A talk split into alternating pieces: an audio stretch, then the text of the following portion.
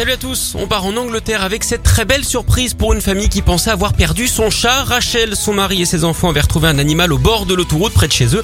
Comme ils pensaient que c'était le leur, ils l'avaient incinéré. Un moment forcément pénible hein, pour toute la famille, notamment pour les deux enfants âgés de 7 et de 10 ans. Mais trois semaines plus tard, miracle, Frankie, le chat, est revenu à la maison. Ce n'était donc pas lui le jour de la crémation. Évidemment, tout le monde était ravi. Le chat qui a probablement fugué était amaigri, mais se portait très bien. En parlant d'animaux, connaissez-vous le comble pour un éleveur, ne pas faire dans le bétail.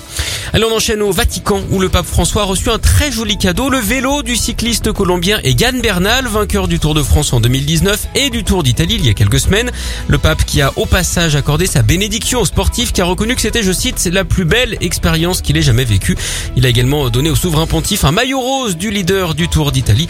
Alors on va pas se mentir, hein, pas sûr que le vélo serve beaucoup au pape François, âgé de 84 ans. Il va devoir y aller sur les mollets. En parlant religion, vous savez sans doute qui est le religieux préféré des vacanciers en été, le pergola.